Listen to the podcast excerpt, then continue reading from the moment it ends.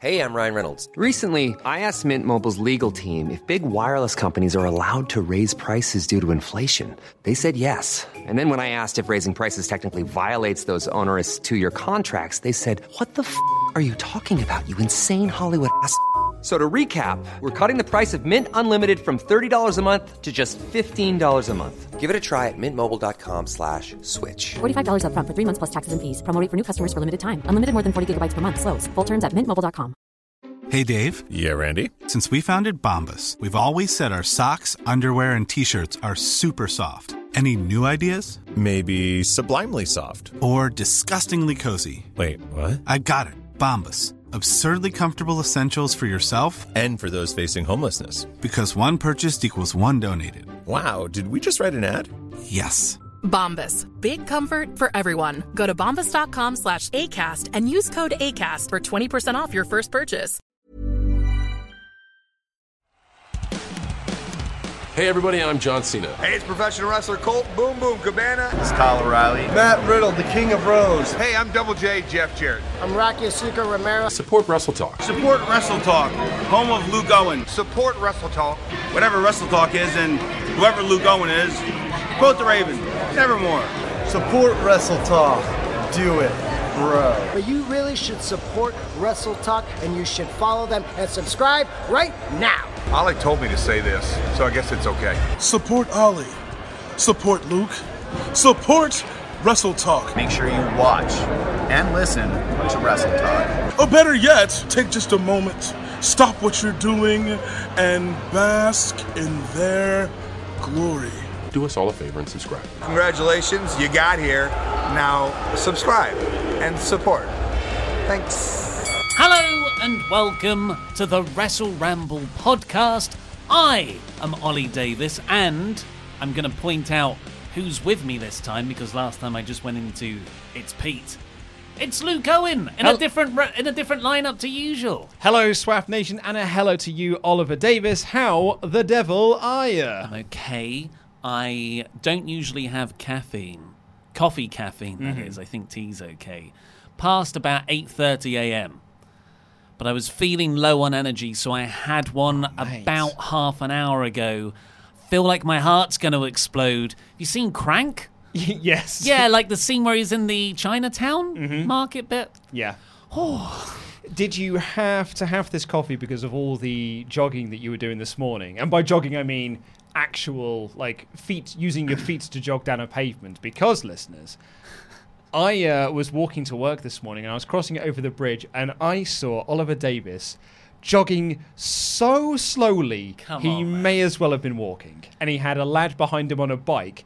The bike was going so slowly he was nearly falling off of it. Yeah, so first of all, it wasn't walking. I know this is going to tie in to your big is walking exercise debate Which has and been your agenda. And it's been factually proven that I'm right. Ah, Anecdotally proven. I think factually you're- proven as well. No, no. Yep, I yep. don't think having a few jabrones email in and agree with you. And Pete.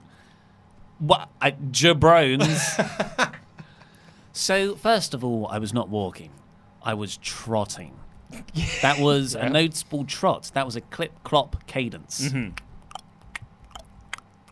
That's what I was doing with my feet in that two minute interval, which is the rest. What I did this morning as part of the. I mean, I'm already doing four training sessions in the gym a week as part of this new program. Mhm. And my guy, I've got a guy. You got a guy. He says, Oh, and it will be good to see you at about 9 a.m. Wednesday morning for for the sprints, the interval sprints. Mhm. And I said, "Oh, okay. Oh, what? So do we not, you know, do we not do the chest that day because that's the chest gym Chest- day, chest day, mate. and which is, as everyone knows, the funnest day.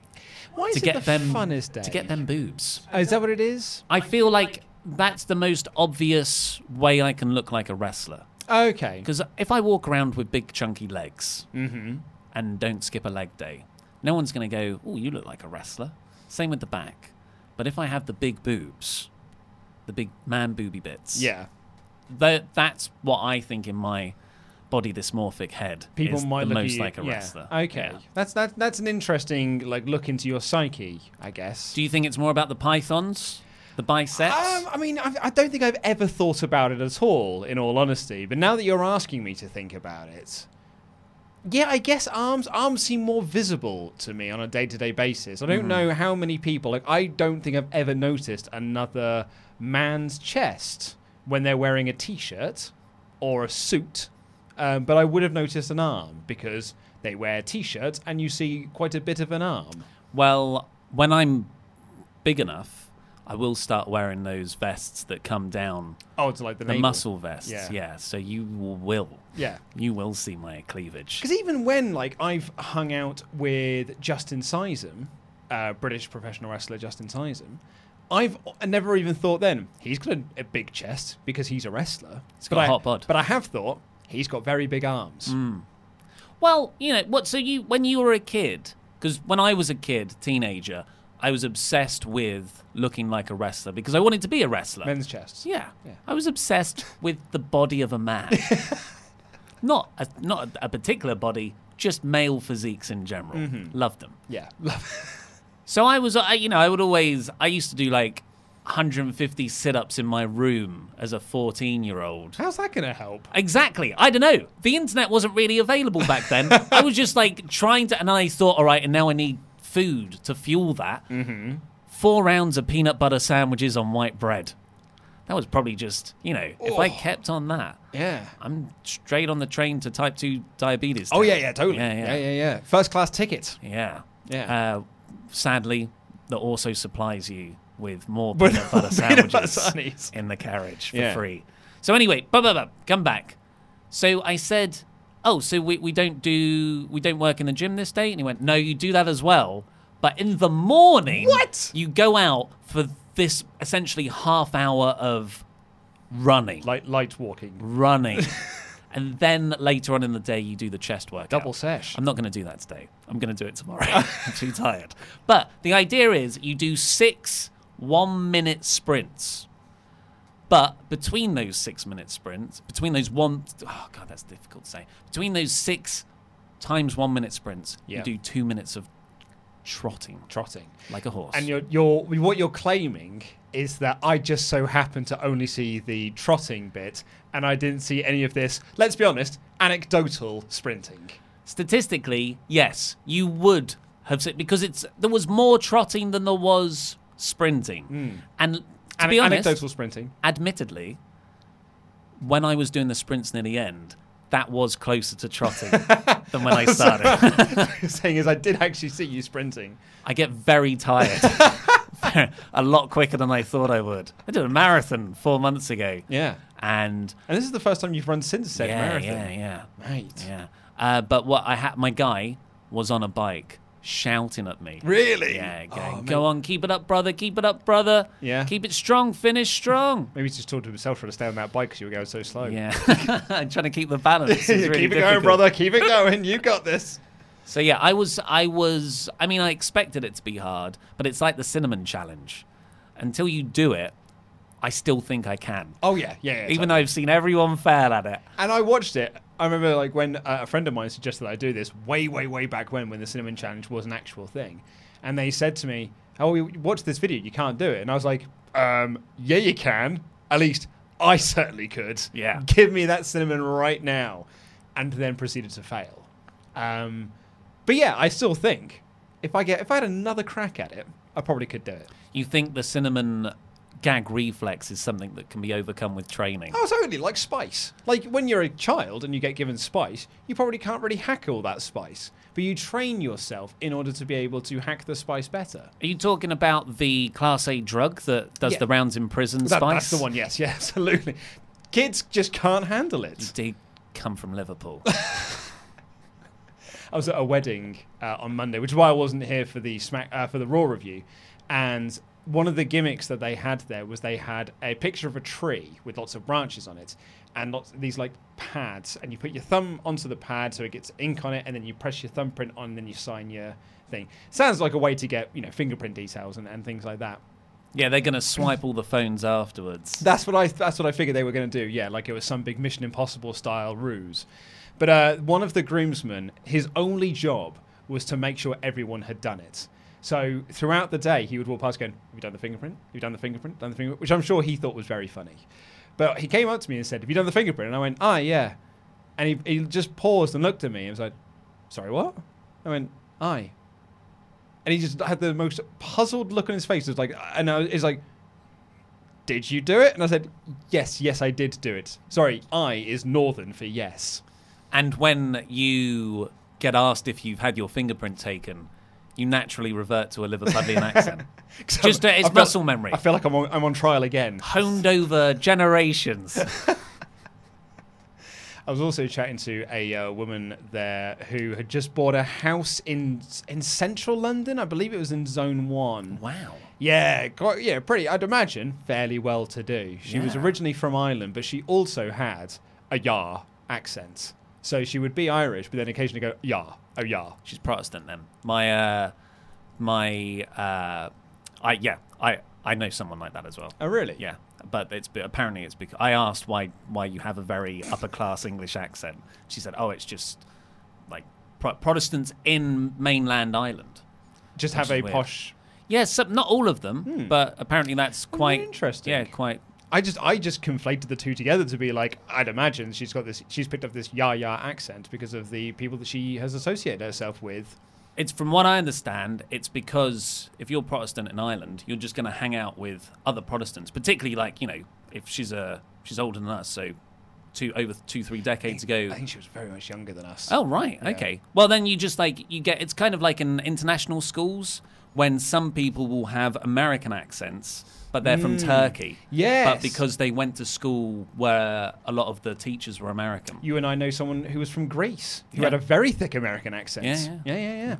Well, anyway, should we crack on with the show, and then we will have some more super chat debates in the outro portion of the show. It's everyone's favourite debate at the moment. Everyone's been weighing in Oh, on it. God. Are we Um, going to put a pin on it? Yeah, well, Is this the end? Today's the end of the poll. I've been trying to. I've been Ugh. frantically scrolling through Twitter because Andy didn't send me a link to the tweet, and uh, which I thought he had done. So I'm scrolling through to try and find it again. But anyway, we'll have a, the final results of the poll and the last bit of feedback, and then we will crack on with just normal, normal chat stuff. But for now, here is us talking about the confusing Roman Reigns storyline. Here's the show. Diggity, dig, diggity dog. Uh, so, Roman Reigns in this excellent thumbnail looks confused. Yes. I think this is the extreme end of Roman's acting. This is sort of a headshot that he can send out to places. Oh, right, to play like confused man number two. Yeah, because I I don't know what's happened to Seth and Roman this week, but their range has just been flattened Their out. Roman range. Yeah, they, they haven't got Roman range on them. Uh, but here's another performance. I thought he's at the end of last week's SmackDown, where this whole thing really began, a whole what nine days out Yeah, seven from days. SummerSlam. Seven days ago.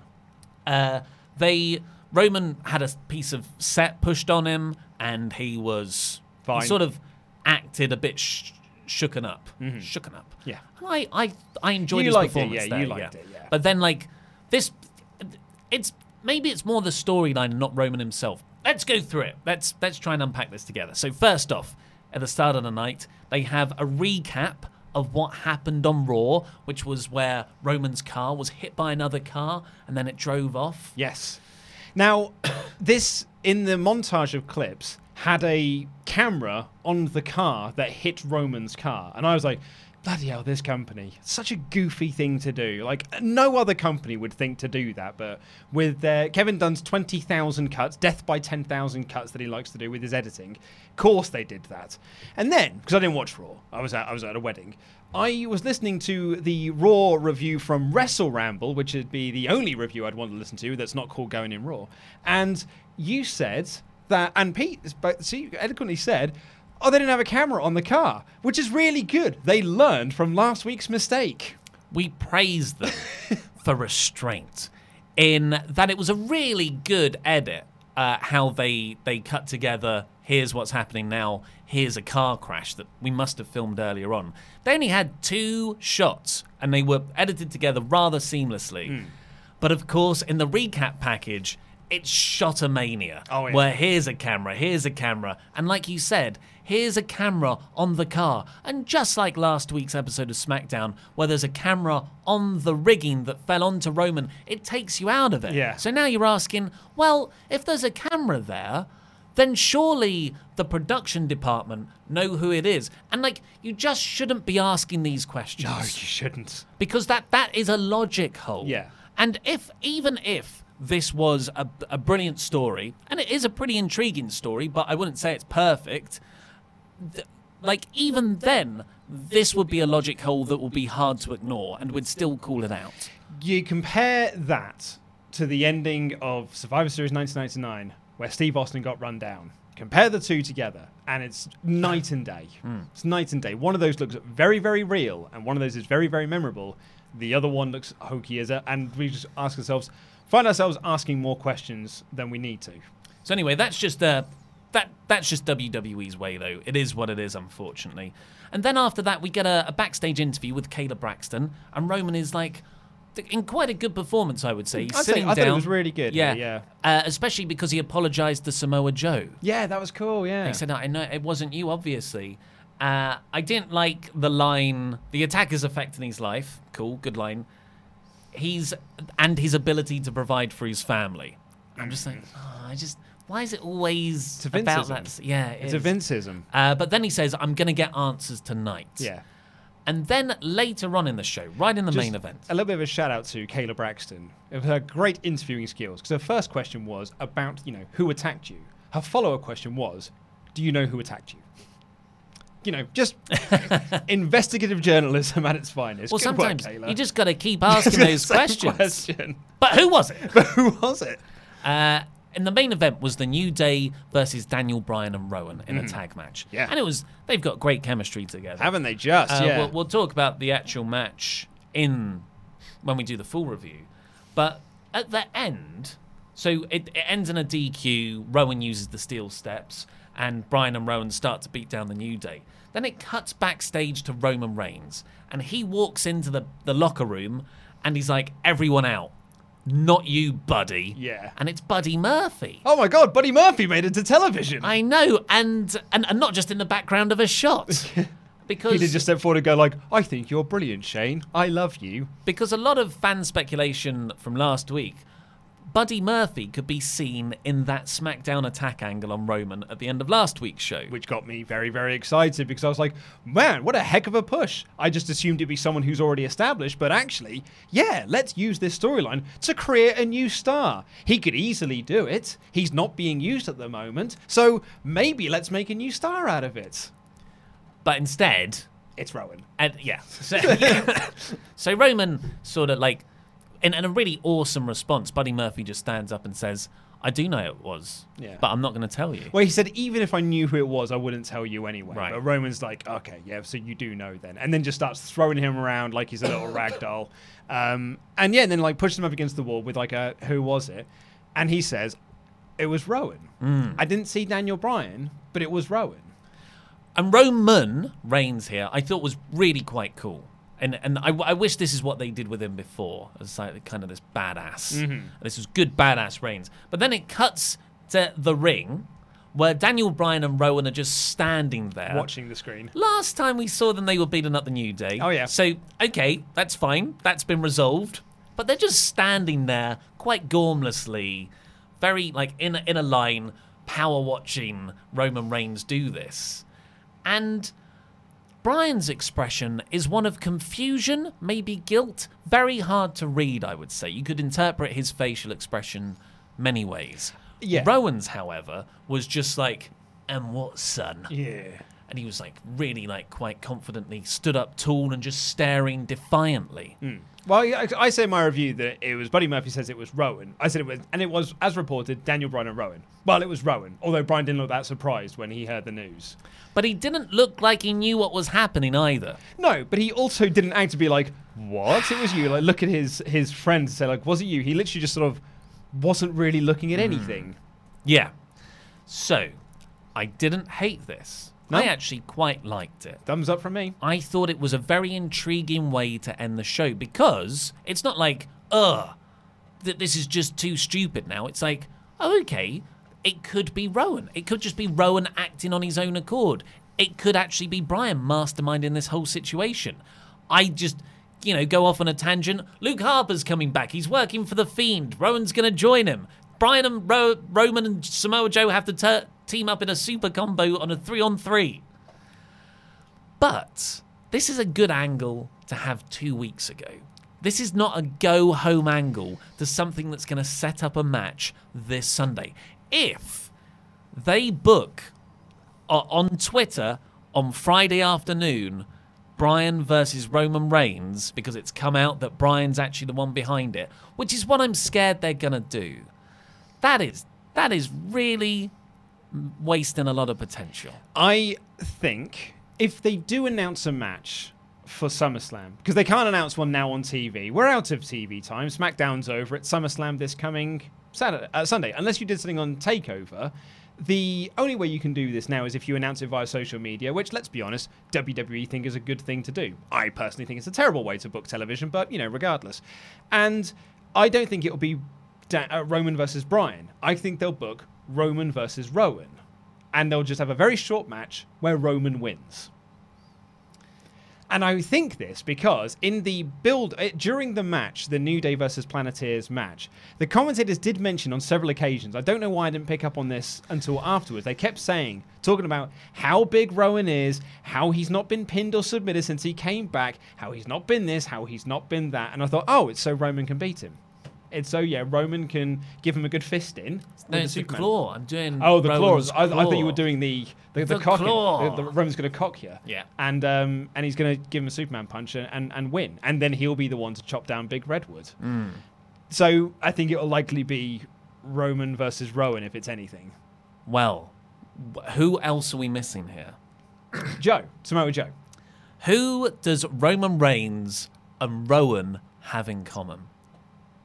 Who does Samoa Joe and Roman? Maybe, maybe. Can you smell?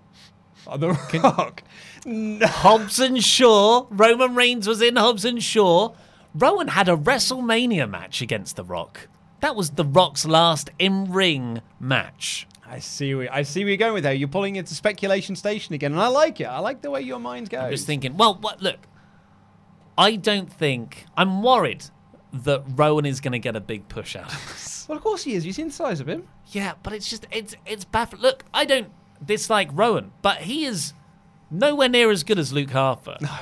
And just to, to look at the Wyatt family faction and think Rowan's the money star there Yeah. out of the original lineup, which is seems to be what keeps happening. Yeah, he was the tallest one.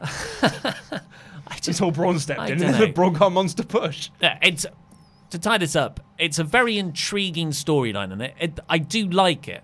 I just if if the aim is to have a SummerSlam match out of it, I th- I think they rushed it really quite badly into into the last seven eight days.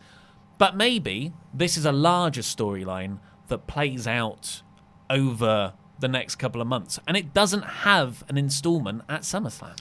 There is. It just seems crazy to me that we're going to have a SummerSlam without a Roman Reigns match, which ju- it just seems crazy, really. I'd also say, I mean, we said this last week as well, that this felt like it needed to be a longer storyline. and We could have had more weeks of the investigation into who did what and where happened when. And it feels like seven days out, they have sort of blown their load because, well, we've got SummerSlam this weekend and we may do something there. Because there's 10 matches announced. And a few of the speculated matches that were going to happen just happened on TV instead. So maybe they're going to add a Roman Rowan match. Maybe they'll add a Roman Bryan match, or as you say, maybe they'll add a tag match. I Or just The think- Rock, three-way. or the Rock, you know, Rock in the six man. I just think either way, it's it's it's almost too late in the day. Yeah, yeah, but I can't. I can't see other good way to get this going by Sunday. No. Uh, God, if it's a pre-show setup. I mean, look. One thing WWE seem to have done this year for SummerSlam in particular is big last-minute sells. One of the big selling points of SummerSlam this year is Goldberg's return. Happened in the last possible segment of Raw before SummerSlam. They came back a couple of months ago, though. Yep, yep. That's a. We, we don't talk about that one though, Oh, do we? Oh, okay, That- sorry. Did, did that happen? I can't remember. It was a fever dream. I've just got a headache and I can't remember. I think it was there. it was too hot. That's why we Yeah. can't remember. Uh, and maybe a crazy part of this is let's set it up, announce it all as a hot kickoff show angle, and see how many network subscribers come in off of That's that. That's actually not the worst which, shout, yeah. which is not. It'd be a very interesting way to to really do a last minute sell for conversions of pre-show into the network. Yeah, you're absolutely right on that one. I didn't. Cons- I didn't consider the pre-shows. Actually, that's a really good shout. So we'll see what happens. Maybe Either- they'll, they'll tease they, Yeah. a Roman Rowan confrontation, or Daniel Bryan will make his announce his thoughts on the Yeah. situation. Uh, but either way, I, I still think it's a bit rushed. Diggity, dig, diggity dog.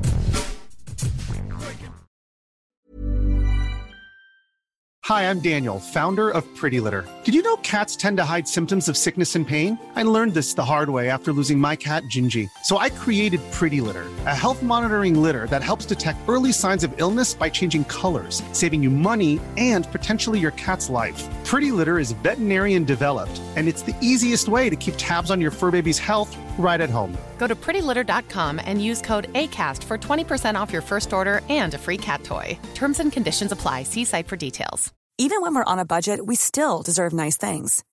Quince is a place to scoop up stunning high-end goods for 50 to 80% less than similar brands.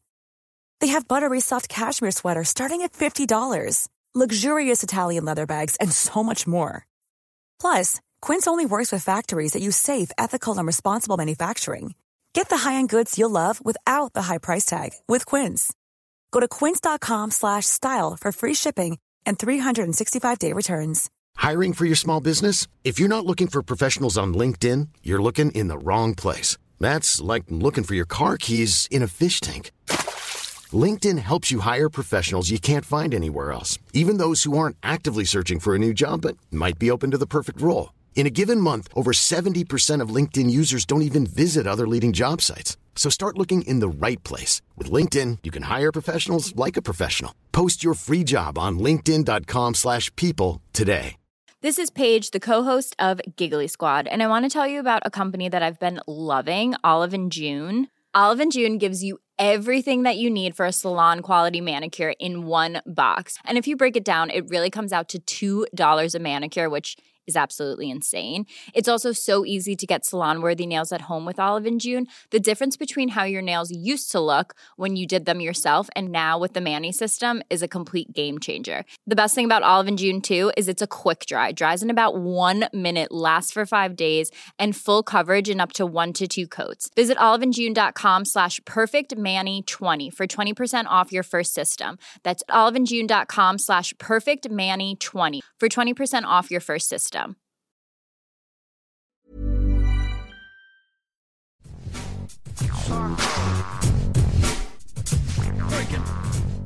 Uh, we've got to give thanks also to our pledge hammers on Patreon, $25 a month or more. So thank you, Ken. I'm not eligible for a case of craft beer to Leon. Yeah, Woo! nice. Adam and the Anthony Bergeron. Yeah, yes, nice. Nathan for you, Ford. Oh, hey! Little drummer boy, Scott Drummond. Oh, baby. Oh, baby, there he is. Andy Datson's number one fan, Tomo. Tomo, Tomo. Kratos' forgotten son, Chris Petrell. Whoa, yes. Disrespectfully classy, Marky Blassie. Oh, yes. Blassie? Blassie? Blassie, I Yeah. don't say Blassie. That's because you're posh. I don't say classy. I say Yeah. classy, Blassie. You say Bath. I say bath. Grass? Grass. Yeah, posh. Garage. it's all this garage music. I'm that man. Our new favourite name, Rob Steiner Recliner. Yes, nice. I was hoping you could take this one because it might mean something to you now. Today's Tom Sawyer, meme meme, pride. It's a Rush Ba-dum, song. Yes. Yeah, you're massively into Rush now, aren't you? uh, Yo, Adrian! Rocky! Hey. Yeah. And Bad Connection, Thomas Lagden. Yeah, Whoa. Tom, nice one, mate. Diggity, dig, diggity dog. Let's see what you guys think on the su- su- su- super chat. We've got quite a lot already, which is great. People are very active. Uh, first one comes in from uh, the headmaster, Jonathan Headman. I had to think of his name there. Uh, do you think Yellow Jacket is still alive in the microverse? Sorry, that was meant for the Screenstalker stream. Do you think that uh, WWE at Survivor Series is going to be the Samoans versus Team Earth and two others? If so, who? Ooh. Oh, of course, the the Usos. We've also Mm. mentioned those within this potential uh, unit. So Roman Joe Usos, you got four there, versus Bryan, Rowan, Fiend and Harper, and Braun Strowman. Well, I was going to say heavy machinery, so maybe your answer's better than mine. Yeah, I don't know. I don't think that's a Survivor Series feud though. Uh, Tom Goran says Bryan versus Roman. This must mean New Day will split. Biggie heel turn. Biggie's turning heel. He's got to. Uh, we got one from KJ that says, "So much for that Buddy Murphy main event push." Yeah, I, was I thought he made it look a bit of a chump. In all He got fairness. pushed Yeah, uh, into yeah. a wall. There you go. That's a good joke. Hey, he's getting the rub. He's getting the good rub there of his face into a wall. Yeah. Roman Reigns actually mentioned this on, on Twitter, actually, because someone said, like, tweeted him to say, hey, man, actually, but have you seen the size of Buddy Murphy's arms? Like, he looks like he could be a main eventer. And Roman essentially back going, like, gotta have more than arms, mate. Gotta have greasy hair. Uh, we've got one from Tim Arndt, who says, After flipping over the announcers table, I know that Shane McMahon has more muscle than the Usos have DUIs. I don't know if that's uh what. So the Usos have how many between them? Three. Three. yeah. Yeah. So Shane has three muscles. Three, well, three more muscles. Three more muscles. He's got six muscles. Uh, another from Tim Arndt that says, Roman was wearing the best shirt I've ever seen on WWE TV last night. I mean, it's in Rowan rather than Rowan. Rowan. Yeah. yeah. Uh, obscure metal band, I'd imagine. Yeah. So probably from Scandinavia. Oh, yeah. Yeah. I see. I, I do. I do get a kick out of a lot of people loving Rowan's shirt choices. Oh, yeah. I don't. They all look the same to me. Um, they don't pop me as much as Shayna Baszler and uh, Killian Dain. Killian Dain returning to NXT in a Tool T-shirt. I was like, well, he's he's now the best wrestler ever. When someone wears a Weezer shirt, that's when I'll take notice. Uh, Graham Scrivener, not Scrivener, that I was saying before, uh, says, Hello guys, hope you're alright watching SmackDown then G1 Climax later. Also, is New Japan hotter than the three other companies of WWE, Impact, and Ring of Honor? They're not hotter than WWE, I would say. I Um, wouldn't say they're hotter than AEW either. No. I mean, like AEW just sold out last Friday their first TV taping. Yeah. I think critically, th- th- They always the, are. The G1 is putting on. It's probably the best tournament ever again. Yeah, it, And- beating last year's. Yeah, and in that circle, that small circle, New Japan are do have the most momentum, but overall, no. I don't No. think they do. Uh, and then this will just be the last one before we get on with the rest of the show. We've got uh, Mickey the Time Lord said, Morning, gents, here from the US, and I love what you're doing, and you both have relaxing voices. Ah, Thank you! We thought of the same joke. know, yeah. Jinx. Diggity, dig, diggity dog. Right, so SmackDown started with Charlotte coming out, who is now referred to even by the babyface commentators as the Queen of all eras. Oh god, a terrible name that is. Which, look, that's a that's a good heel name because it makes you have that response. You just that was heat towards Charlotte. So only let Corey Graves say it. Yes. Yeah, yeah, yeah. You- you if she calls it, her- calls herself that, like Shane McMahon calls himself the best in the world, but the babyface commentator doesn't say it's the best in the world, Shane McMahon. Yeah, and look, the whole story of this match is it's Trish. Like that, this this all eras thing hasn't been decided yet. The babyface commentator should be saying, "Well, uh, you know, I'd challenge that because we've still got Trish Stratus out there. She still looks good in the ring. Yada yada yada. Nonsense, nonsense, nonsense." So it's it's a classic thing of there's it minimizes the intended heel heat because the commentators condone it or the referees looking right at it. It doesn't give the same reaction. Yeah, but uh, she came out to got a you know fairly decent promo. She said that everyone sees greatness whenever she steps in the ring. She puts over Trish Stratus, but says that she's only come back because she's jealous of Flair. And to demonstrate that, here's a video package of my highlights. And I was like, hey, this is clearly a video package that she has made, so I am totally on board with this. And then the video package shows lots of crowds and cheering and WrestleManias and whatnot. And then it's lots of shots of Trish, and the commentators going like, "Trish Stratus is great. She's sister, blah blah doo doo doo," and then like, "Hey, Trish," and Charlotte's in the ring looking t-o'd, and it was, yeah, it was pretty good actually. And then Trish comes out to essentially say, "Yeah, I played that video package. Mm. I liked all of that." I liked all of Charlotte's stuff. I, I, she's such a good promo.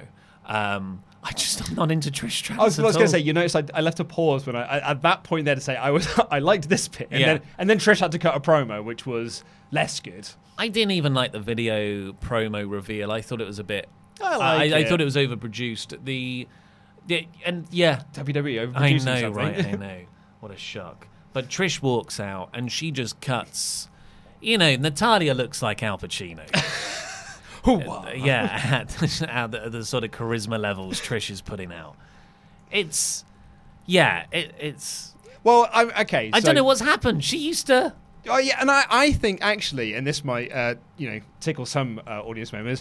I think her bad acting rubbed off on uh, Charlotte as well because she's there talking about like how it's my dream to have a match with you and to prove to the WWE universe and deep dee dee doo. And then Charlotte, in as monotone and as flat a way as possible, goes, "Welcome to your nightmare, Trish." Uh oh. Yeah, and then walked away, and I was like, "Ugh, hmm.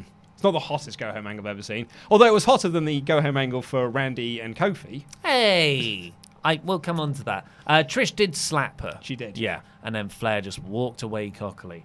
I just, it's like I don't know what WWE are doing to these pretty good to fantastic promos in the noughties in that sort of attitude era. Kurt Angle's another one where he went and like you know even in Impact he was still a good promo on the Indies. He was a good promo. You put him in WWE when he comes back, just terrible. Yeah. Well, you're asking them to be actors. Yeah, yeah, And, we, and, it, we've, yeah. and we've seen the movies that Kurt Angle's made. The man's, the man's not an actor. Uh, but I, I would say, actually, in defense of this segment and defense of this feud, this is a feud that isn't really built around story. This No. is sto- this is built around like a a quote unquote dream match. It's it's an era versus an era match. So you don't really need a whole lot of story. It's the mistake they made with Rock Hogan at WrestleMania X8. Mm. All you needed to say was it's The Rock versus Hulk Hogan. You're like, okay, cool. Well, we've got to see that match. Got to buy a ticket to see that. And then they muddied the waters by trying to do like storylines where he tries to run him over and all this sort of stuff. It's Bret Vince. You you overcomplicate it. You over egg the pudding. Here, you just need to say these are this is the biggest star of this current generation versus the biggest star of the previous generation, and they're going to collide. Do you think it's going to turn into a tag match by SummerSlam? Remember they announced Trish versus Alexa Bliss They did, in the yeah. exact same style for Evolution last year. It was- a never an intended match.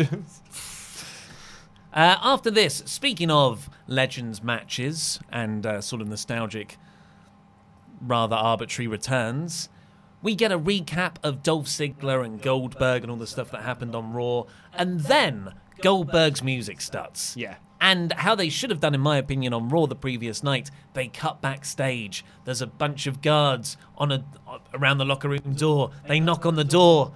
It's Dolph Ziggler. See, I, I agree with you to a point, but for me, they they shot their load early because they announced that Dolph Ziggler was having a match next, Ah. and then on the door it had Dolph Ziggler's name. Oh, I still, I didn't even so register So that. they- when it said like, "Oh, Dolph's got a match coming on next," and then the music I was like, "Okay, so it's Dolph trolling then." This worked me very well, and I, I don't know how I didn't see it coming because of those very obvious things you just said, Yeah. and also it used to be Ziggler's gimmick all the time. But uh, he came out with beautiful hair. Oh, his hair at the moment is it's tremendous. It's it's beautiful. It's gorgeous. Straight and Oh. blonde. Yeah, really, really pretty. He's a pretty guy. uh, and then Dolph comes out for a match against Rey, but it never really got gets started because Dolph hits the most devastating super kick of all time. Hmm. And, Yeah, and yeah. Rey just doubles over and can't move. Yeah, and then he sort of beats him up on the outside and then gets in the ring to say that he's just ended a legend. He's going to do the same to Goldberg at SummerSlam, and then Prince Ali, uh, handsome as he, runs Glorious down he. to, to, to make the save. And then they had a match. And this might have been my most irritable thing on, on this episode of SmackDown. Actually, There's- I, I wasn't the biggest fan of this show, of this episode.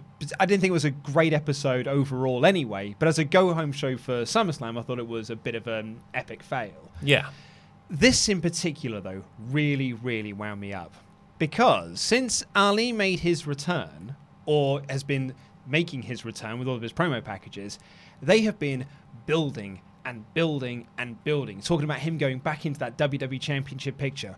Randy Orton keeps mentioning his name, being like, he should be in your position, but he's not because of me. Almost teasing an Ali versus Orton feud that can happen down the line. They've been building Ali. He's been doing these amazing, amazing promos. He then started a feud with Shinsuke Nakamura and pinned Shinsuke Nakamura last week. I didn't like the fact they played it as a shock victory. It should have been more like, well, no, of course I won. Look at me. And that was then going to lead into an IC title picture. So why the hell just beat him now? Why? I, and I and I, I get that you want to make Dolph look strong because he's got the big marquee match at SummerSlam. I get that, and it totally makes sense to give Dolph a win because Lord knows he bloody needs them. But why sacrifice Ali for it? Why do all of this months and months of work and then just have him lose on an episode of TV in a meaningless match? Yeah, yeah. they had Rey was beaten up. Ali runs down for the defense, straight to ad break. So the large portion of this match comes in the sort of split screen ad break thing, and it comes back. Ali gets one move, but Dolph wins in the end. So it it doesn't do anything for Ali at all. Nope. Arguably, does call him off somewhat.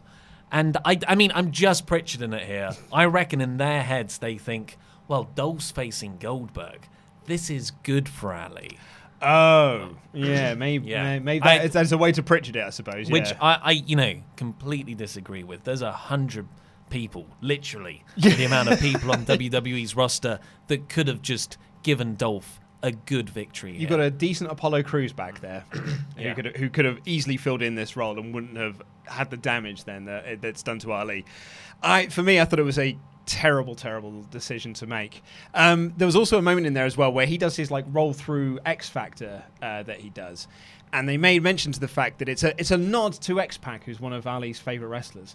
And I wondered if this was them taking a shot at Taz because you see all the stuff with Taz on Twitter. Yeah, it was someone took his. Well, a Dijak asked Yeah. on Twitter, I want to use the Taz mission as a finisher. Is that okay? And Taz went on this bizarre little rant being like, Why'd you ask me on the Twitter machine? Why don't you come ask me in person? And made this big deal out of it. And X Pac just, just like, mate, it's not really your move. None of these are our moves. And then, uh, yeah, and then Ali was just like, mate, take the move. I think it's great. Yeah, he's uh Taz is a prickly fellow. Just. Uh, but then we got a, a run of which was pretty much here's what happened on Raw. Oh, so yeah. we got the the Reigns car crash recap. We got a Seth versus Brock recap of Yeah. that lame angle. It was 30 minutes into the show. We had three recaps of Raw. Then we got the Reigns interview with Kayla Braxton that we've already talked about. Then we've got the Harley Race video package, which is lovely. Which was lovely. I I just WWE so clearly thinks that they have two distinct audiences for Raw and SmackDown. That they are the same people. It's a It's Venn just, less, diagram. there's just less of them. Yeah, I'd, and it's like when they would re- replay Firefly Funhouse on SmackDown. It's it's and, and say, oh, it's a new installment of this. Well, it's new to SmackDown, but really, we all watched it on Raw. I just, I, it's annoying. Mm. Uh, mate, it makes more sense when they move to Fox, but Yeah.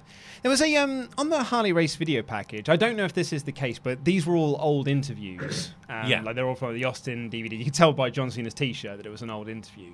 But what some of them I, I thought might have been relatively new because there was a story a couple of years ago that WWE just filmed a lot of interviews with legends within the business about wrestlers who are going to pass in years to come and Mm. essentially just like talk about their career and then we can use it in memoriam videos when the time comes. I just wondered if of those were from there because the Jerry Lawler one felt like it was. yeah, it pr- probably is. That's standard practice, really, with most media organisations. Oh, yeah. like the BBC have.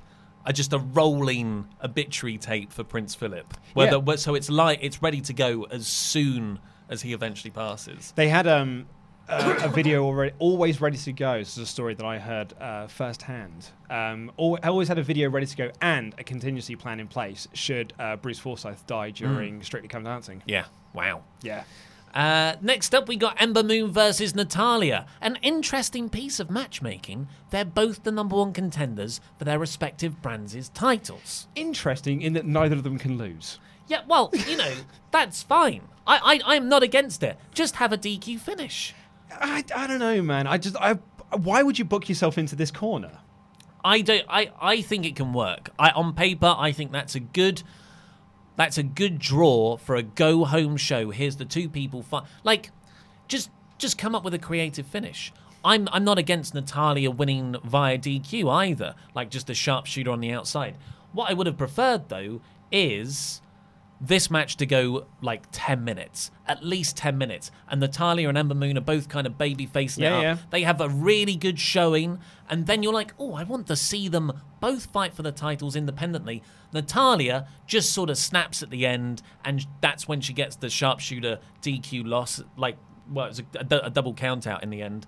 Um, is how the match actually finished. And then Bayley walks down and helps up Moon, but then Moon like shoves her off, and that's how you build that story.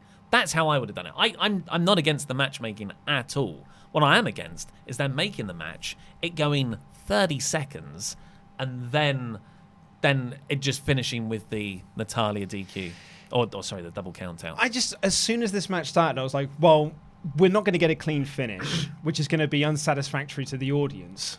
And it's not going to make either of them look good. And it didn't. And, none of the, and neither of them looked good coming out of this, particularly Ember Moon, who I thought looked pretty Yeah, rubbish. yeah. She- uh, she got the worst deal, She really did, because she essentially got laid out by Natalya and then helped up by the person she's facing for the title this coming Sunday. And it's just that's two weeks in a row now. You went from her laying out Charlotte Flair and Bayley on her own, and she outsmarted Bayley in the process, to then being beaten by Alexa Bliss for no reason Hmm. whatsoever, and then yeah, being effectively beaten up here. So she looks like she looks crap going into her title match this Sunday. I'm not sure how you could possibly care about these two fighting, other than they're both great wrestlers and they should have a really good match. So the story they've told around this has been absolutely awful. Yeah, yeah. Uh, then we got the KO show with special guest Shane McMahon. This picked me back up on the show. I was Yeah, yeah. really down on SmackDown at this point, but this really picked me back up. when when Shane McMahon came down, I thought, God, I haven't missed you. like he was on all the segments for months. Yeah. And I thought, oh my God, I have not missed Baron Corbin either. It was just like a, ah, that's Yeah. nice. Wait that he comes back, around. then you might have missed him. Yeah, yeah, when he comes back. But, you know, I've had my dose of Baron Corbin for the year, really.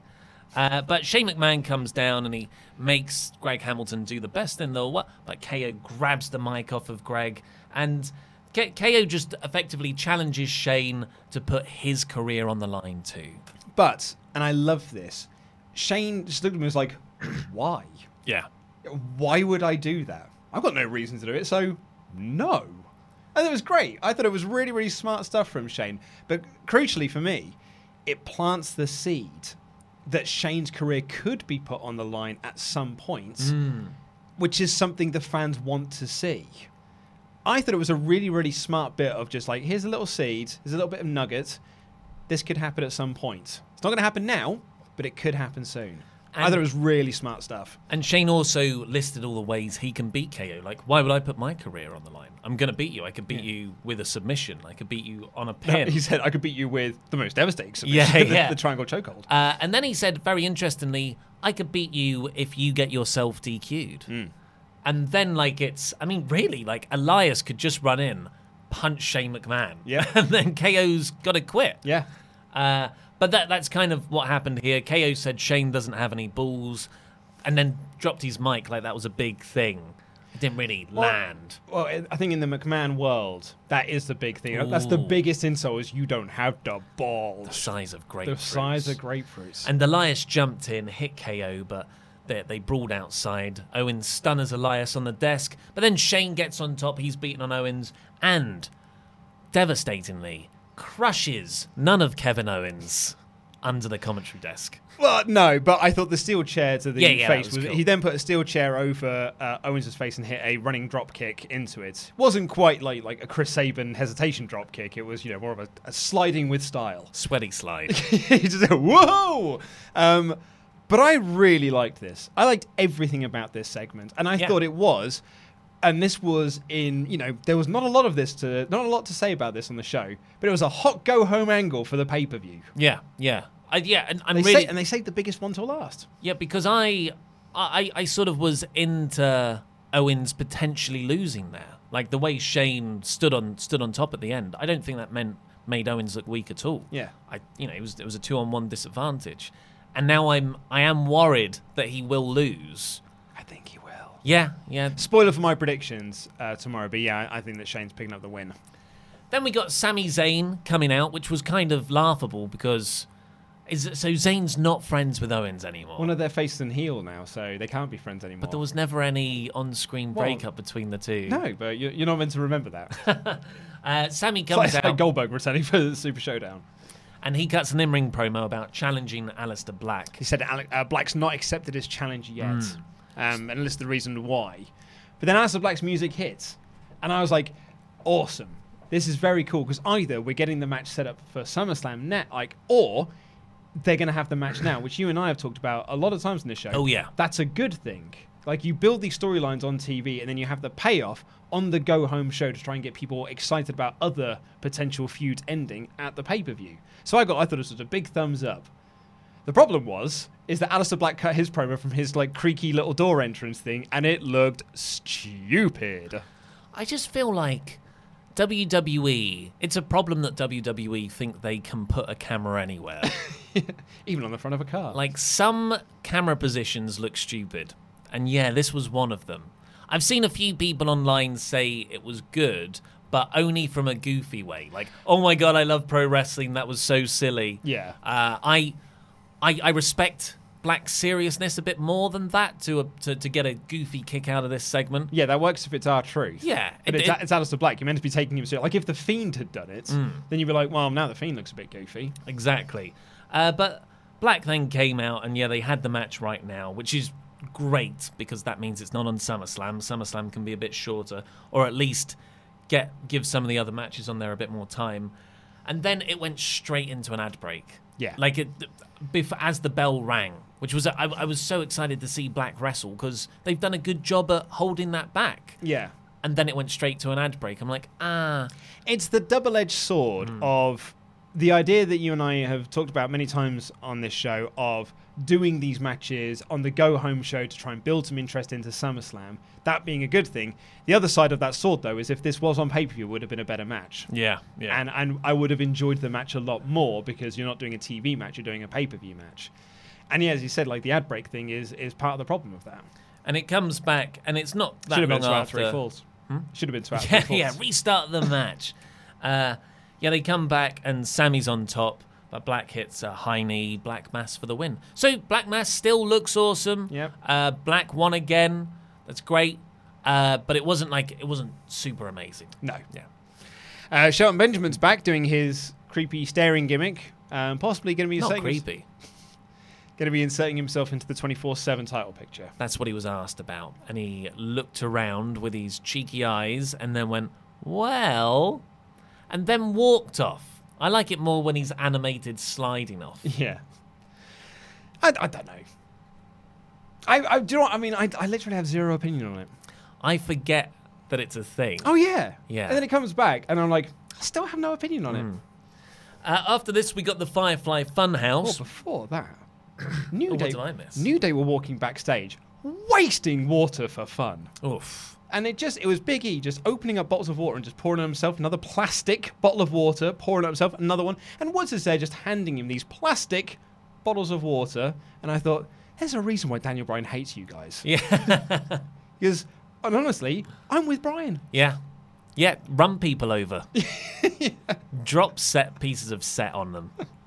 Uh, Hey, yes, man, that was Rowan. After that, we got Firefly Funhouse, which was Huskus the Pig Boy, Mhm. which is the, the pig puppet of, of the gang, gorging himself on sweeties and chocolates. Candy from our American viewers. Oh, yeah.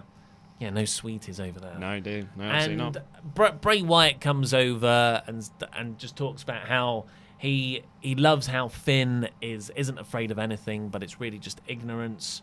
And then we get a few fiend shots. Let me in. Yeah.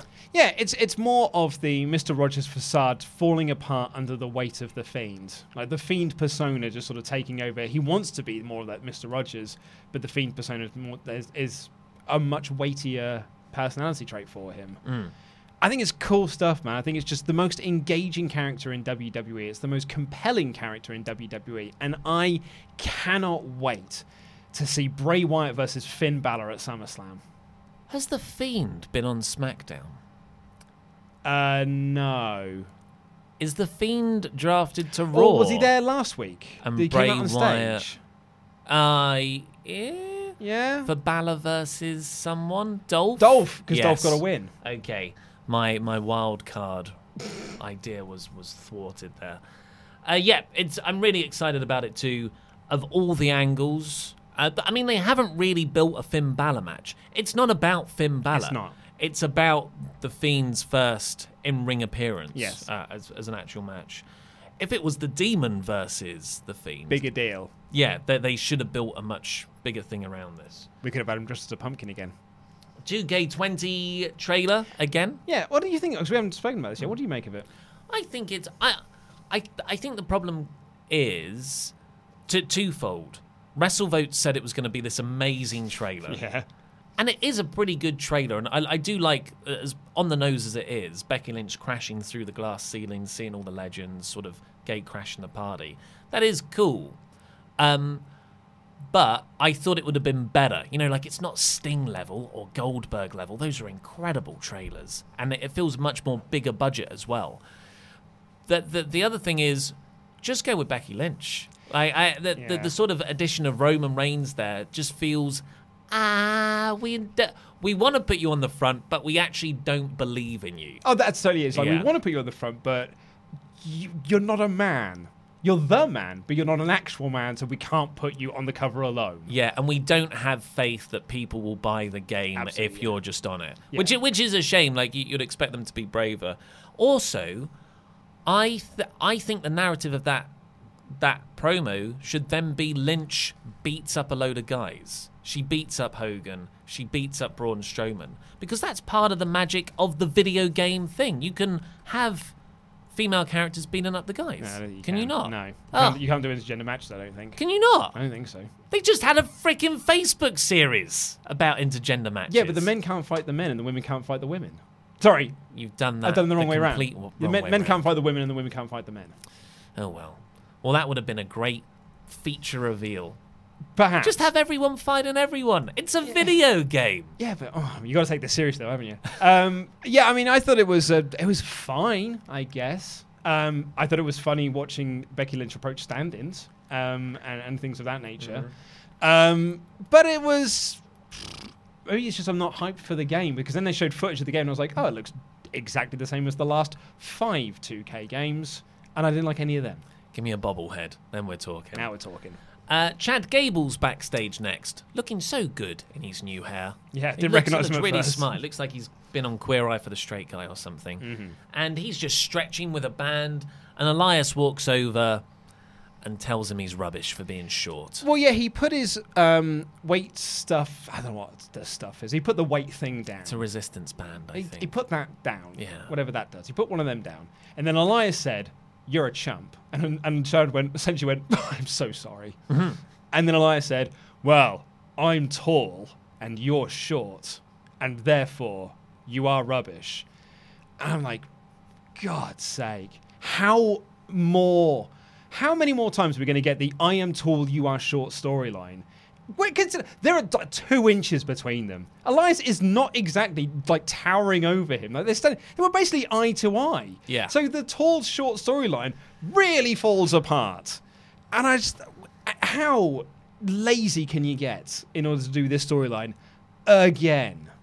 Well, it's it's obviously one of Vince McMahon's go-to templates. So he's just fallen back on this. Like it, that always has to be a, a feud going on somewhere. And for everyone who's excited, oh, Chad Gable might be getting a push out of this. This might be the start of something. I'm afraid historically you're wrong because if WWE book you in a storyline where it's based about you being short or lacking in charisma, those never turn out well for those people. Even though the story should be, huh, they get over the charisma and they prove that they do, or I defeat being vertically challenged and I can beat you anyway. Never happens. Was Daniel Bryan more over after the Big Cass feud? No. If anything, it hurt him.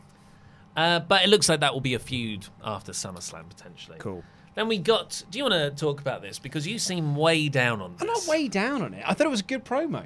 Like Kofi cut a return promo on Randy Orton that he cut last week. A, it wasn't as good as Randy's promo. No. Wasn't as good as Randy's promo, but he, I liked some of the things that he said. He goes, There were rumors that Randy used his influence to keep me down, but I worked hard to get this point. Uh, I can show what a true inspiration's been, and I'm using my influence to pick people up. And I thought that's actually some really good lines there. That's that's really good, and I've, I've enjoyed this promo. It's just not a go home promo. Yeah, yeah. And it's just, it seems to be a common occurrence in Kofi Kingston feuds. You're not important. You're doesn't matter. You're WWE champion. You're not the most important thing on this show, and your feuds don't really matter. And we're not going to give you the big hot go home angle. Doesn't matter who you're facing.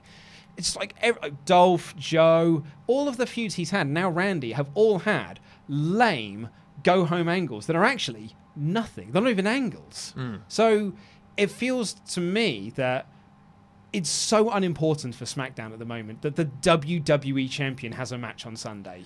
Yeah, of all the matches and storylines, it's probably, you know, fourth on the pecking order. Owens McMahon is bigger than this. Yep. Reigns versus Bryan, not Way even a match on Sunday. Way much bigger. Uh, Trish and uh, Charlotte. Yeah, at least they got an in-ring segment together. Finn the- with some multiplication. Finn versus the Fiend. Uh, yeah, yeah, Finn versus Fi- Finn. Fi- Finn versus Finn. Fiend versus Finn. All of those things. So I, I really liked this Mhm. interview format. Makes it feel more serious. Feels like there's a lot of context there because this is stuff they're playing off of that was ten years ago, and I, I, I love. I agree the autumn one was better, but I, I'm glad Kofi got a chance to answer it. But yes, have these two play out a week earlier, and then have an actual hot go home angle. This is two weeks ago. They need, and- you look back at the angles that those two were doing in 2009. They were like big time backstage angles. They were doing like big feud stuff. Yeah. And here, they all they've done is they've just said some words at each other, and now they're having a match.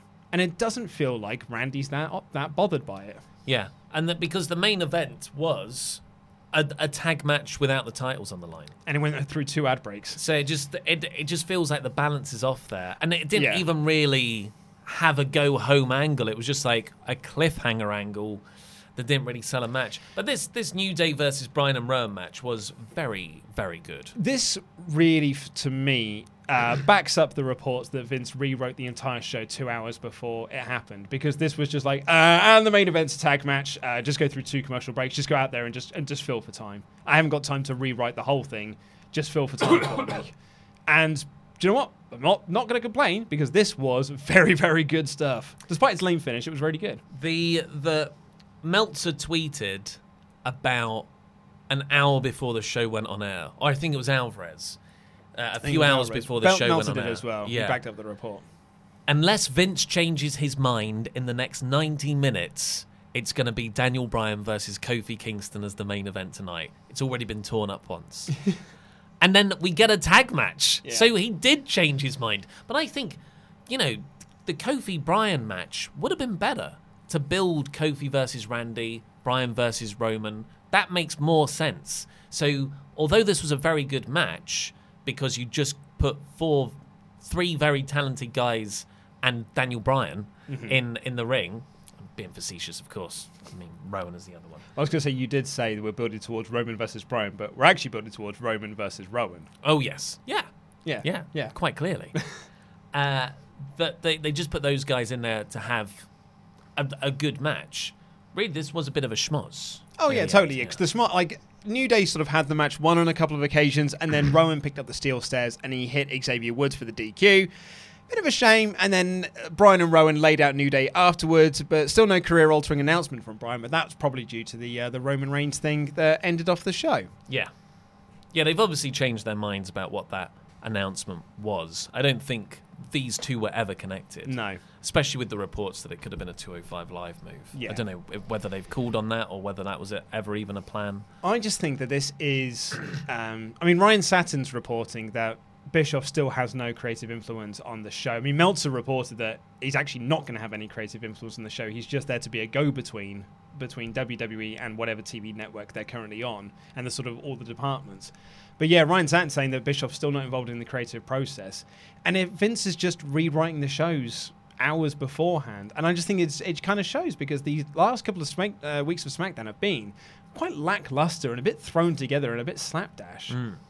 And, but not bad. Not bad. Just like when you realise that this wasn't the show as it was originally planned to be to tell long-term stories, you're like, ah, it is all a bit superficial. Yeah, the, a show that had been written for the last seven days, Hmm. where a group of writers have been working on this for seven days, only for Vince to go like, no, no, no, I'll just rewrite the whole thing in two hours, which kind of renders those days pointless. Yeah. But um, yeah, I, I, it's it's not a bad show. It's just not at the level SmackDown was three, four months ago. You know, SmackDown like the first half of this year was so so good. Like pre WrestleMania was just every single week was like one incredible episode of TV, one amazing episode of television. Well, the Miz is on Raw now. Uh, that's what it is. and yeah, you're right. Actually, in the last two a couple of weeks of Raw, I mean, I didn't see brilliant. didn't see last night's, but I've heard it was very good. Uh, well, I yeah, I, I'd give SmackDown a three out of five. I would say. Yeah, I gave it low SmackDown. Yeah. Diggity, dig, diggity dog. Uh, so let's get on to your su- su- su- super chats to see what you thought. Right, we've got a lot to get through. So Well, hey. here we go. Uh, Nikhail Biznath says, "Greetings from South Africa. First ever super chat to Wrestle Talk." Oh, thank you very much for watching. Uh, Brock Batty comes in. So these are the super chats I've heard so much about. Hey, hashtag Potswaff Nation. Uh, P.S. Luke, did you get my email regarding Natty versus Becky? Brock Um, Batty was the name. Quite possibly, yes, I did. Yes, it was called SummerSlam 2019 Conspiracy. Mm, The super chats are universally loved by all By all everyone. versions of Certainly this, going by the of pod poll. consuming this. Yeah. Uh, Small Afro Games, aka Jaron Walker, Mm-hmm. says, "Hope you guys like the project I did. We do. Uh, flying to Toronto Saturday morning for the four shows. Oh, lucky. If there's any uh, BTS news, I'll let you know. Just like Mania. That's Ab Man, Jaron Walker. Uh, we've got an exciting project. Hopefully, we can get underway soon. Yes, we're man. yeah, very, very much looking forward to that. Might be something we're doing after this stream, maybe, Pete? No. Maybe, probably not. Maybe, probably not. Maybe tomorrow. Yeah. It's a busy week. It's a busy Yeah. time to start something else. Uh, we got one from Sparks that says, "I'd love to see Braun show up in the Lesnar match and just outright destroy, outright destroy Brock to set up a feud, and Seth can win the title. Regardless, Brock can't win." I think if Seth's going to win, he's got to win on his own. Yeah. Well, I think Brock's going to retain. So. Uh, Rex Joseph Calmerin says, Dolph's beautiful hair is back. Oh, it is. It is stunning. Oh, yeah. I want to stroke it. Mm-hmm. I bet it's still warm from the straightener. Uh, Silk Toast says, Do you think uh, WWE could do stories in a way top guys week one, mid cards week two, tag teams the next? Won't see the same guys every week and long term stories. Oh, I see what you're saying. So, like, one episode of Raw would just be based around your, your Universal Championship. Then the next week you would do an episode based around the IC title and tags. Yeah, so on and so forth. Not when it's a three-hour show. No. No, I, I, I think they should. You should have variety, but you should cycle people in and out um, to make to, to to not overexpose people. But don't focus in on one thing for a whole episode. Keeping Baron Corbin off TV for the last month has been very good news for Baron Corbin. Uh, Marcus Roman uh, has a great one who says, uh, Kofi hasn't shown up with the New Day. Split? oh, Big E's turning heel. Yeah, we've got to He get there wa- eventually. He was weirdly lacking from both Raw and SmackDown, actually, in the ring this week. Oh, yeah? Because New Day, he, he wasn't on Raw, but the New Day were. Uh, same with SmackDown. Just felt he, it was weird that he wasn't. But he was in ring. Hmm? He had a tag match. Kofi didn't. Oh, I thought you meant. Sorry, I thought you meant Big E. I was Yeah, like, no, oh, yeah, I mean sorry, Kofi, I, got, yeah. I got really confused for a second. I was like, mate, we literally just talked about a match he had. No. Uh, we got one from Randy Andy Datson. What? A super chat? Yep. Who says, How are we going to do predictions with lots of matches yet to be confirmed? Also, what's the bonus question? Hashtag Randy merch. Um, well, we haven't thought about the bonus question yet. Uh, but also, we don't know if those matches are going to be announced. Yeah. And to be honest, we will we'll never be able to get it right. Well, we, we'll just have to keep re re-uploading the form if more matches are announced. And the reason why we recorded us today is because Ollie Davis got the next couple of days off work. Because I'm working all weekend. I, I, was about to say- I wasn't saying that as like because you're, you're slacking. I was just saying because you're you and I Because we're work- live streaming. Exactly, we're working NXT this weekend. Takeover, SummerSlam, join us. Yeah. Oh, can we say that? No, is that going in Raw's? Uh, No. Uh, yeah, it's yeah, it's something like that. Yeah? So uh, what should we say? Be there. Uh, we got one from Tristan Thorne who says, Morning, fellas. My first ever Susu super chat. And I just want to say you guys do a fantastic job. Support Wrestle Talk and love The Fiend. Ah, Yeah. thanks very much. Thank We you love very the Fiend much. Too. Fiend's awesome. Uh, AJ Lawrence says, "Who in WWE is most likely to wear to wear a Weird Al T-shirt?" Xavier. Yeah, Weird Al Yankovic. Yeah, Yeah. good point. Yeah, he's got that sort of nerdiness. Sorry, I thought you were telling me to say like Weird Al's in Who's I that? know- I was I gonna, and I was surprised. I was like, he'd be definitely on you on your radar. Uh, Kevin comes in and says, "So no Aleister versus Zayn, no Reigns versus Bryan, no tag title matches, no Drew versus Cedric. I'm so happy that this will be my first live pay per view in a long time. But you know, card subject to change, I guess." Yeah, let's keep it at 10 announced matches. Yes. I think that's a good idea. Four hours. It's still too long with a two hour pre show. That's still six hours, but come on. Yeah, we can do this. Uh, Ryan B. Bad says during WWE backstage exclusive, Bryan turned it into a media spin, saying Murphy only named Rowan because Roman forced him to give up a random name.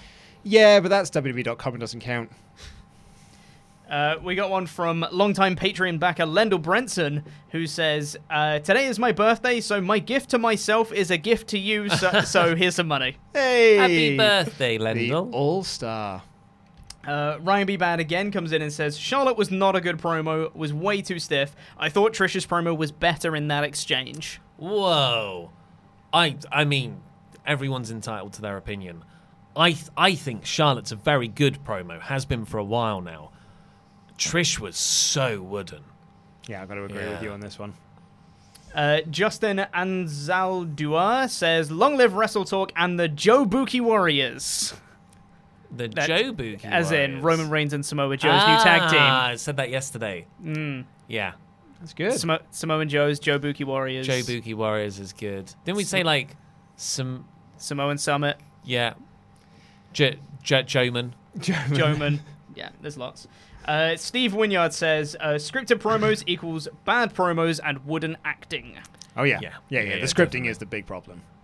Uh, Danny Trashman DeVito says, Hello, lads. Long time no Susu Super Chat. Oh, Hi. hello. Yeah, hi. Nice to see you. Oh, sorry. On that last topic, that last topic as well. All of Kurt Angle's promos back in the day were scripted for him, word for word. What? Exactly word for word. Yeah. Well, they just had better writers then. Maybe that's what it is. Apparently, Vince used to coach him through it as well. Uh. So maybe he hasn't got the coaching from Vince to be like, "Here's what you need. Here's how you would need to say it." I just think the house style of scripts has changed as well because Yeah, you yeah. would never go out and just say buzzword, buzzword, buzzword. You might a little bit, but it wouldn't be. You know, no one speaks like they do in real life now in WWE, and that's that's something that's changed in the last Mm-hmm. That's ten true, years. Trish's because Trish's delivery was bad, but the content was also really bad. Yeah. I'm a mum now. Graham Scrivener comes back in and says, SmackDown looked good today. Ziggler versus Ali, Zayn versus Black were good indeed. Uh, I didn't see enough of them. Most of them were in the commercial breaks. I thought Raw had a much better in-ring wrestling show. Uh, Rons Rajan says, so feed Ray and Ali to Dolph to build him up to feed to Goldberg to feed to retirement? And you said they don't do long-term storytelling. Psh. Wow. What? So Dolph is gonna beat Goldberg? No, no, no. What they're saying is you got to build, you got to sacrifice Ali and Ray to build Dolph, so you can build Goldberg further. Of course. I mean, when you put it like that, Yeah, it just he's got a lot of mileage in it. It just makes sense. Well, yeah, I mean, apparently the word is that um, this isn't retirement. We're going to be seeing a lot more of Goldberg, but and when I say a lot more, I'm, I don't mean regularly. It's ev- once, twice a year. I think they're going to have big Goldberg matches. He's, Heyman loves him. Yeah, as do we. Yeah. Uh, Vandalia 1998 says, I remember them trying to do a Roman and Daniel feud for one month back in 2015. Hopefully this feud will be better than that one. Hell in a Cell conclusion, maybe? Well, that feud was designed to make people like Roman. That Yeah. worked. Didn't he endorse him at the Yeah. end? Like Bryan was like, "This is actually the guy." Because essentially, it was we all wanted Daniel Bryan to win the Royal Rumble, and Roman did. And so they were like, no, no, we'll book a feud where Roman pins, uh, pins Bryan as well. And then Bryan at the end lifts up his arm and says, he's the best. And the crowd did not buy it at all. I think the heel face dynamics would be a lot better this time Mm. because they were both babyface, babyface, and but really it was heel. But yeah, Yeah. Uh, Jack Botterill says, Hi guys, just became a pledge hammer. Well, Did hey! you, did you know Goldberg was in Looney Tunes back in action? Hilarious. did. Keep up the great work. I haven't seen it. Is it good? I really like Looney Tunes back in action. There's a really funny scene where they're sort of walking through the cafeteria and um, uh, Speedy Gonzalez and uh, Porky Pig are sitting there chatting to each other because they're not allowed to be in the movie because they're racial. Like, well, one's a racial stereotype and the other one makes fun of speech impediments, and so they're basically talking about that's why they're not in the film. Yeah. yeah. And it's Brendan Fraser, and Brendan Fraser's great, and he's a lot of fun. Maybe he's not as good as Space Jam, but you know, few things are. Yeah. Vandalia 1998 is back again, saying Shane versus Corbin for worst vortex of evil.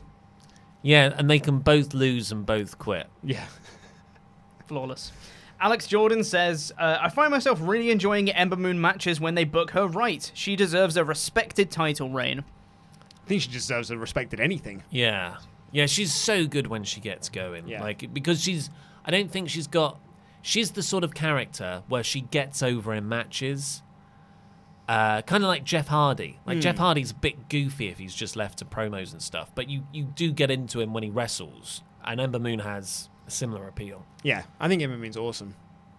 Uh, Kevin is back in saying, a bit of nitpicking. I wanted Bray to say the Fiend's opponent, Finn Balor, and not my opponent, because it always looked like Bray and the Fiend are two different entities, which builds the Fiend's character more IMO. Yeah, that's. Uh, I think that's a good point. Yeah, yeah, I fair agree, point. actually. I agree. Uh, Foreskin Max says, I think that Dolph should have fully taken the piss. What wrestler's gear do you think smells the worst? Oh. I, I don't know if those two sentences are related. Uh oh, who Well- sweats the most? Shane McMahon? Shane McMahon's t-shirts. Like Yeah. that's all just going to stay in there. I do remember watching like old WWF tapes and watching people like John Tenta get people in headlocks, and you just think, God, I bet you that smells. Oh, I bet you that is not a nice place to be. Uh, Kevin comes back in and says, Last super chat for today. Kofi's promo should have aired last week, and Randy's promo should have been this week. Hmm. Uh, maybe. I, d- I don't think that matters so much. It's they both should have been Two weeks a ago. week ago, and then you have an in-ring thing for this week. Uh, Marcus Roman is back in saying, WWE, we will give you what you want. AEW, hold my beer. Yeah. Well, Hmm. we'll see. We'll see. Certainly We've got see. a lot of expectation. Absolutely, yeah, we'll certainly see. Uh, Dan from Pensacola, Florida says, uh, nope. Come on, Pete. uh, Tristan Thorne says, who should the Fiend feud with after SummerSlam? Good question. Balor, again. Well, I Build, did build, the- build to Fiend's Demon. Yeah, there, there was a re- well. Balor's going to take some time off, isn't he? I think it'd be cool to have Balor out for a couple of months, really sell the Fiend's beat down. I look. There's there's reports that Kane is going to materialize. I don't think it's the worst thing in the world for a quick thing versus thing and It's Fiend the- squashes him. It's the most WWE thing they could possibly do. It's just like we've got a really hot act at the moment, feuding with Kane. Yeah, Hot, yeah. yeah, right. that always works. It always gets people over. Yeah, but who? But who seriously? If it's not Balor or Kane, That is a really, really good question. And I'm, I'm, I'm trying to think of it someone who has almost been flattened out, so it doesn't matter too much if they lose. You don't want someone who's got too much potential momentum on their side. So you don't want to pick someone like an Andrade or a Cesaro or an Ali or something like that. I mean, Ali right really works. I mean, like Hmm. Apollo Crews or something. I mean, it feels too like low league, but then Finn Yeah. Balor doesn't exactly feel big time right now. Uh, we got one from Gordon Maston who says, Hey guys, really happy with the channel. Been here for why? Does that mean like for years, I guess? Since day Y. D Thank says day you. Y Thanks for ish. watching. Day Thank you very ish, yeah. Yeah. Uh, Tim Arndt comes back in and says, I know you only just put the poll up, but do you have any songs confirmed for the SummerSlam punishment yet? I know my suggestion won't be in there. Um, Of the ones we've seen so far, I think John Cena's. Uh, John Cena's Doctor of Thug Life. Yeah, Thuganomics. Thug Life. Word Thug life. Um, Bayley's theme um, with Bayley Sting is a very popular choice. It's been suggested five or six times now. Um, Rollin' by Limp Bizkit. That's a good one. Um, the one Billy Gunn. I've got it all. Shane McMahon. Here comes the money. Uh, X Pac's X Factor theme. Kazanina Ray. We'll, we'll put our Kaze Nira is very good. Yeah. We'll, we'll put our top five on tomorrow's video for, for everyone to vote, and then the winner will get that. Yeah.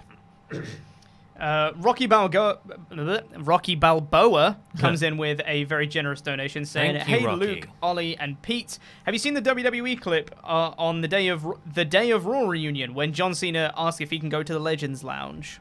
No, I No, haven't. I have not. No.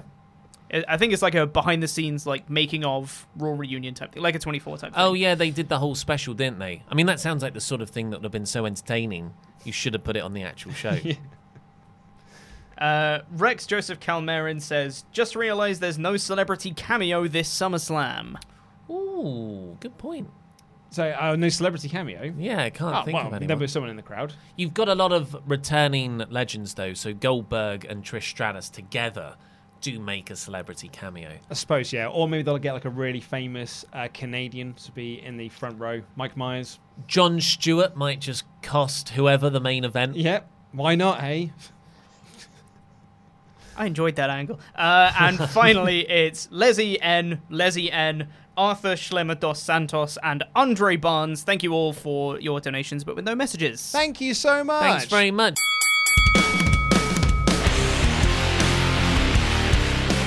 Essentially, the yeses won. It was like 66% to 34%. And you described that as a landslide. I would say, yeah, if, if that was in politics, I would say that would. I think Tony Blair's victory, which is renowned as a, a landslide in the mid 90s, 97? I want to say 96? Can't remember. That was called a landslide, and I think it was a similar margin. Mm. Well, we've had a lot of feedback on this in terms of people getting in touch on Twitter to say that, hey, not all of us hate super chats, we just dislike them.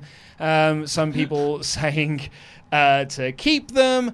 Uh, David Blacker's email said the problem with the super chats is the Rest Talk team react to every single one. If Chopper read through them quicker, Chopper, and only stopped if the chat asks a genuine question uh, or gets a reaction from you, then it would be uh, we could get through the rubbish ones quicker and maybe not get a reaction. Uh, that's from Diamond Dallas Dave. Uh, any thoughts on that one? I'm, I'm now coming to you for a reaction, which is actually Yeah. what Dave doesn't like us doing. Well, what we were taught maybe so. I think the fan feedback portion of this debate has come to a close. That does not mean we will reach a decision, no, because we're now talking about a few other things about how we can make it. Did- Someone did bring up a, week ago or so about the curation of the super chats. Yes. And we were like, ah, but we don't want to miss out some. But then, you know, there's another way where using Streamlabs, we can just put some of the com- because some comments aren't questions. No. They're just like, here's here's an opinion I have. And there are some times where people uh, are trying to make jokes that don't make us laugh, and then it is a bit awkward because we're just going, huh. Yeah.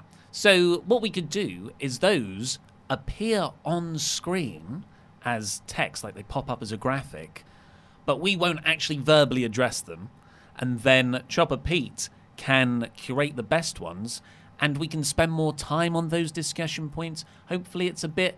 Hopefully, we get the best of both worlds. That's one idea. That's where I'm leaning towards at the moment. If we can make the technology side of it work. Absolutely, yes. But also, thank you to uh, Jesse for sending in your feedback. Thank you to um, Dylan for sending in your super chat feedback.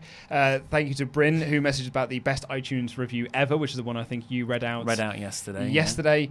Uh, Chris emailed in on the iTunes follow up as well. But I also wanted to read this one because this really made me laugh. You know how we were joking last week that the opening up this forum to people saying, Do you want the super chats, yes or no? essentially just let people say, This is what I hate about the podcast and I would like you to change. Mm. And it was from everything from the intros are too long, the outros are too long, I hate the iTunes reviews, I don't like the intro music. Also, I had this in from uh, Luke Chador who says, Hello, Luke, Ollie, Pete, Laurie, and most certainly not that bastard Blake Ham. So many res- members of the Rest Talk universe are sending in their emails about the Super Chat debate. One thing, though, that I think almost every member of the Rest Talk universe can agree on is the transition music in the podcast. The Diggity Dog transition music may be nostalgic and remind you of the quote glory days of wrestling, such as WWF No Mercy. It was from WWF No Mercy. But to me, the song just serves as a rather hideous piece of audio that serves no purpose other than to get a cheap pop from the Wrestle Talk universe. I think, I really wish you'd stop using that phrase though.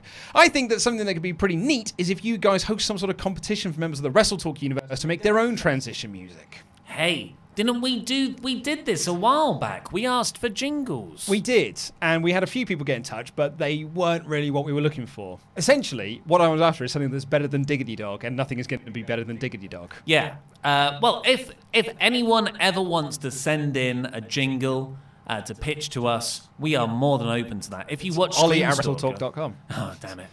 we, we are very open to it because if you watch Screenstalker, that's half half of our mental energy making those shows goes on how are we going to do a silly jingle for this Mhm. next piece. Oh, yeah. I got uh, me and Simon, housemate Simon. Do do go and watch today's episode, actually, folks, on Screenstalker, because there's this fascinating story about Yuke's splitting with 2K. They're going to make their own wrestling game, and housemate Simon just happens to know everything about 2K and wrestling video games. He was just by chance playing No Mercy last night. Oh, yeah. So he he, he went in depth on all of that and what he thinks is going to happen and why it might have, you know, that why they might have split. I've forgotten my original point. Ah, the jingles. So we come on to the end bit, and it's uh, it, we're talking about Disney and the X Men and the Fox acquisition finally going through. Da da da da Disney, da da da da Disney, da da da da Disney, and the X Men. What a theme tune that What was! an absolute tune. We actually watched like a half hour video on the making of that, didn't we? and it's fascinating that video. Yeah. It really is. Uh, also, thank you to this email who said, Thank you for listening to your audience uh, so much that you want an international mail solution to give depressed SWAF nations professional address to help. Remember, we were talking about doing Yeah. something in association with Mind, but they're a UK based thing. We were seeing if we could find a worldwide one. Um, this person says, Currently, two friends of mine battle depression, and I also lost an uncle to it. So, helping you, uh, so helping you is extra special and important. Unfortunately, due to different international laws, a service like that is not possible from what I've learned. Right. Uh, he said they're going to keep their eyes and ears open, though. Maybe we just have to partner with two then. One one that's UK, one that's US. But then are we Uh, just ignoring everyone else? That's a shame, yeah, because we've got a big Australian, Australian conspiracy. uh, Europe, yeah. Canada. I said don't conspiracy because I just read it on screen, but I meant to say contingent. Canada is the United States, isn't it? Well, it's North America. It's It's where Daniel it's Bryan's a from. state. Canada is a state of the United States. Um, thank you to everyone who has sent emails. And unfortunately, we're going to have to cut this a bit short, though, because we need to go live on air. But we've got some thank you emails that we want to read out on uh, tomorrow's episode, possibly. Or, I mean, I'm not having a Saturday episode uh, this week, are we? Because it's SummerSlam weekend. It's a live stream. It's a live stream weekend. So uh, make sure you uh, watch us when we do. When we watch SummerSlam and NXT Takeover Live. What a terrible outro this is because I moved my chair and I've now forgotten how words work. Um, yeah, we're going to be live streaming our reactions to SummerSlam and NXT Takeover 20. Uh, oh, Toronto, uh, Toronto even. So join in on that. Unfortunately, as well, we haven't got time for any iTunes reviews. Uh, did we have any come in? Uh, Yeah, really good one. it's okay, I'll get to it. We'll get to it. Don't you worry. Thank you so much for listening. We'll be back tomorrow with the NXT review. Take care. I love you. Goodbye.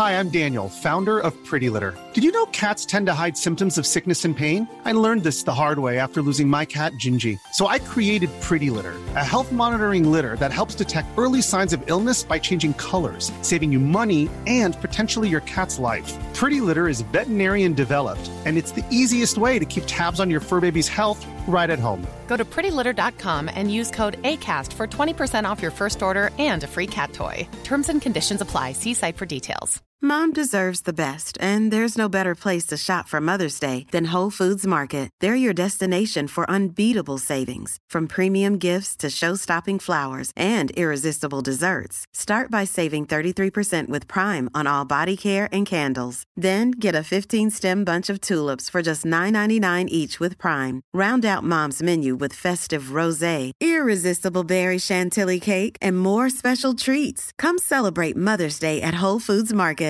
Even when we're on a budget, we still deserve nice things. Quince is a place to scoop up stunning high-end goods for 50 to 80% less than similar brands. They have buttery soft cashmere sweaters starting at $50, luxurious Italian leather bags, and so much more. Plus, Quince only works with factories that use safe, ethical, and responsible manufacturing. Get the high-end goods you'll love without the high price tag with Quince. Go to quince.com slash style for free shipping and 365-day returns.